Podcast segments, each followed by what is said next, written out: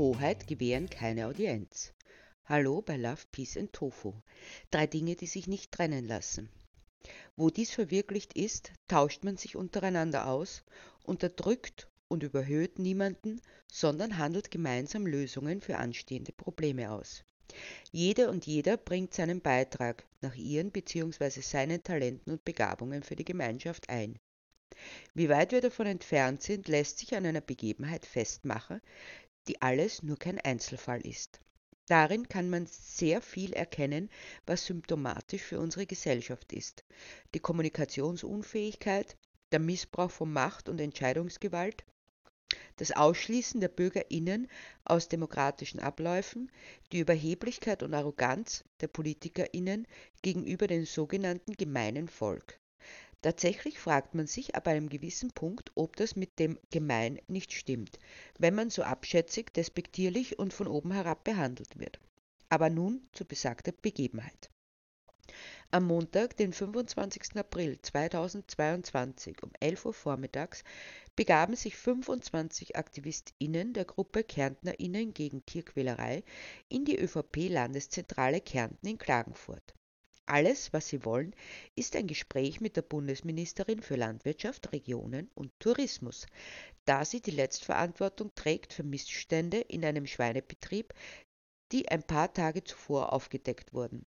Einen Schweinebetrieb, der AMA Gütesiegel zertifiziert ist, in dem aber grausamste Bedingungen für die Tiere herrschen. Nachdem außer der Aberkennung des Gütesiegels nichts geschah, sich offenbar niemand bemüßigt fühlte, diesen Tieren wirklich zu helfen oder in irgendeiner anderen Weise Verantwortung zu übernehmen und besagte Frau Ministerin nicht einmal ein Wort zu der Causa verlor, auch jeden Kommunikationsversuch erfolgreich aus dem Weg ging und geht, wussten sich besagte AktivistInnen keinen anderen Ausweg mehr, um auf ihr Anliegen aufmerksam zu machen und mit der Ministerin zu sprechen.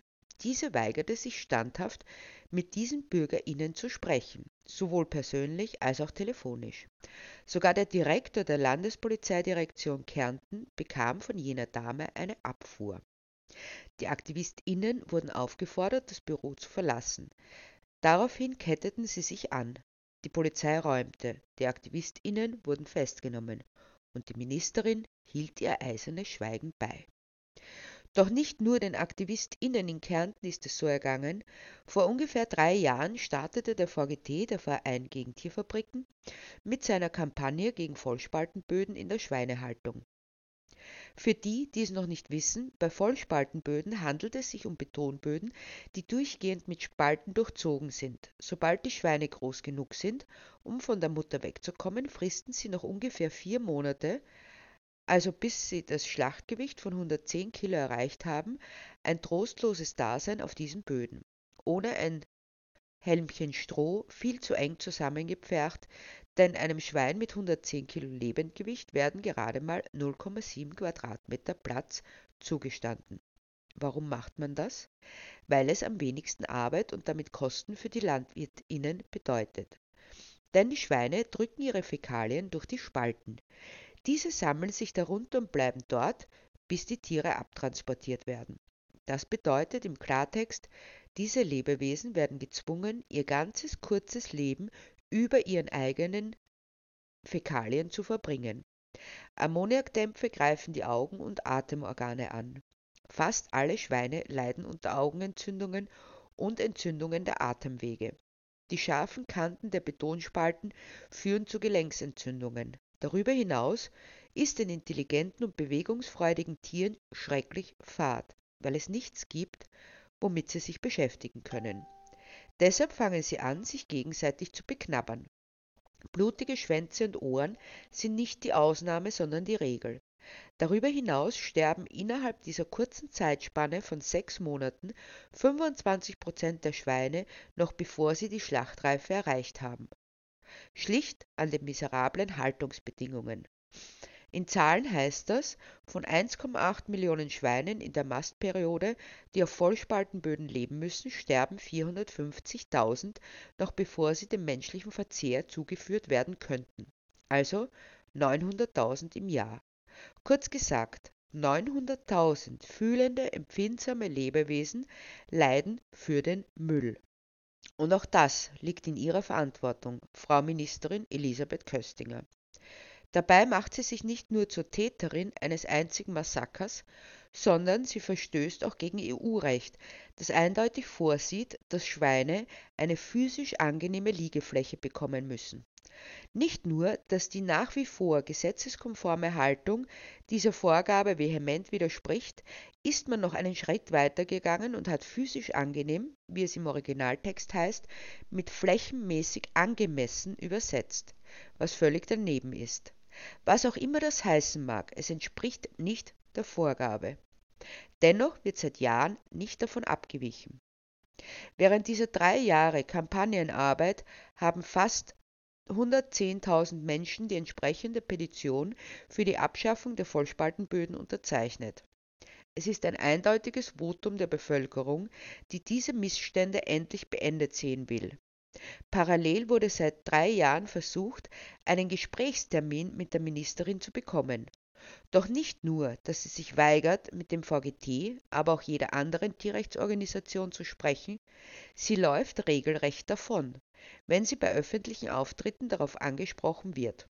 Und das muss man sich nun wirklich auf der Zunge zergehen lassen. Eine Ministerin, eine Politikerin, die in ihrer Funktion für die Bürgerinnen des Landes arbeitet, natürlich auch von diesem bezahlt wird, verweigert das Gespräch mit besagten Bürgerinnen. Sie gehört der Volkspartei an. Doch was hat das noch mit einer Volkspartei zu tun?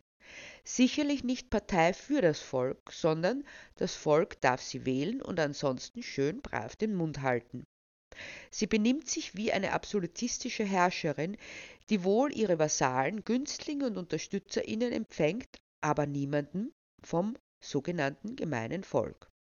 Am wenigsten, wenn die Gefahr besteht, dass diese BürgerInnen sie noch mit unangenehmen Wahrheiten konfrontieren und von ihr gar erwarten, dass sie sich für mehr Tierwohl einsetzt. Doch damit nicht genug. Sie scheint es sich auf die Fahnen geschrieben zu haben, alles in ihrer Macht Stehende zu tun, den Vollspaltenboden beizubehalten. Wie ein trotziges kleines Kind, das sich nicht von irgendwelchen dahergelaufenen Menschen was sagen lassen will. Fazit: Sie benimmt sich wie ein kleines Kind in der Trotzphase, das leider Macht bekommen hat, die sie dementsprechend nutzt bzw. missbraucht. Stur, uneinsichtig und verbohrt, aber auch borniert, überheblich und präpotent. Aber sie kann es machen, denn zwischen den Wahlen hat das Volk zu schweigen. Schließlich haben wir eine repräsentative Demokratie, in der, wie erst ein Vorarlberger Gericht feststellte, Instrumente der direkten Demokratie nichts zu suchen haben. Das bedeutet, dass die Bürgerinnen ihre Stimme abgeben dürfen und danach müssen sie alles sang- und klanglos hinnehmen, was die gewählten Vertreterinnen, die Repräsentantinnen eben jener Form der Demokratie aufführen. Jahrelang muss man frustriert zusehen, was für ein Unsinn fabriziert wird, oft auch gegen die eigenen Wählerinnen. Ich soll mich beruhigen, wird mir dann regelmäßig gesagt. Einerseits machen die schon ihre Arbeit und die wissen, was sie tun, und man soll sie doch in Ruhe lassen. Vor allem, wenn mir was nicht passt, brauche ich sie ja nicht zu wählen beim nächsten Mal. Mehr noch, wenn sie schlechte Arbeit leisten, dann wird sie auch keine und keiner mehr wählen. Doch wenn dann die PolitikerInnen mit gewinnendem Lächeln dem Wahlzuckerln wie Kugelschreiber und Feuerzeug durch die Lande ziehen, nichtssagende Slogans auf Plakaten prangen, dann ist alles, was man vielleicht kritisiert hat, wieder vergessen und sie werden erst wiedergewählt. Und das ganze Spiel beginnt wieder von vorne. Sind die Wahlen erst geschlagen, ist jede Bürgerinnennähe sofort vergessen. Die Türe wird zugemacht und es heißt, wieder warten bis zur nächsten Wahl, bis man sich wieder einbringen kann. Zumindest mit seinem Kreuzerl auf einem Blatt Papier, das nicht zu Unrecht in einer Urne landet. Eigentlich sollte die repräsentative Demokratie umbenannt werden auf Monarchie mit Wahlintermezzi, mit dem Slogan, angelehnt an jenen eines aufgeklärten österreichischen Herrschers, alles für die Lobby, nichts durch das Volk. So abenteuerlich und absurd das klingen mag, so scheint es für die meisten Menschen selbstverständlich zu sein, dass es so ist. Mehr noch, Sie nehmen es nicht nur stillschweigend und ohne zu murren hin, sie verteidigen es auch noch vehement. Das lässt sich sehr schön an den Reaktionen auf eingangs angesprochene Begebenheit in der Kärntner ÖVP-Zentrale in Klagenfurt aufzeigen. Die wohlinstruierten, obrigkeitshörigen, im österreichischen Aus- und Disziplinierungssystem geschulten BürgerInnen, die zu Hause auf der Couch sitzen, ansonsten brav arbeiten gehen und ihr wohlverdientes Geld in Konsumgüter investieren, interessieren sich nicht für die Vorgeschichte, sondern sehen nur eines, böse Menschen, die in ein fremdes Gebäude eindringen und nicht mehr gehen wollen. Der erste Impuls ist, wie können die das machen? An einem Montagvormittag, einer Zeit also, zu der jede und jeder brave Bürger und Bürgerin arbeiten geht, vor allem von denen, die zur selben Zeit Kaffee schlürfend in der Shopping City sitzen oder in sonst einem Konsumtempel. Nein, es geht nicht an, dass man öffentlich seine Meinung sagt und auch noch Forderungen stellt, womit wir beim zweiten unausweichlichen Reaktionsimpuls sind. Wie kann man nur verlangen, dass von einer Obrigkeit, dass sie was für die BürgerInnen tut, gar mit ihnen spricht? Da fragt man brav und höflich an und hat ein Nein zu akzeptieren. Und wenn gar keine Antwort kommt, das auch.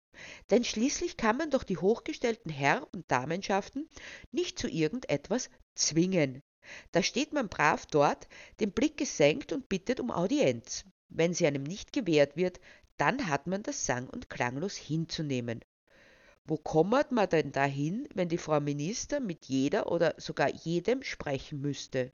Mit Greti und Pleti sollen sie sich abgeben. Bei all der vielen Arbeit, die sie haben.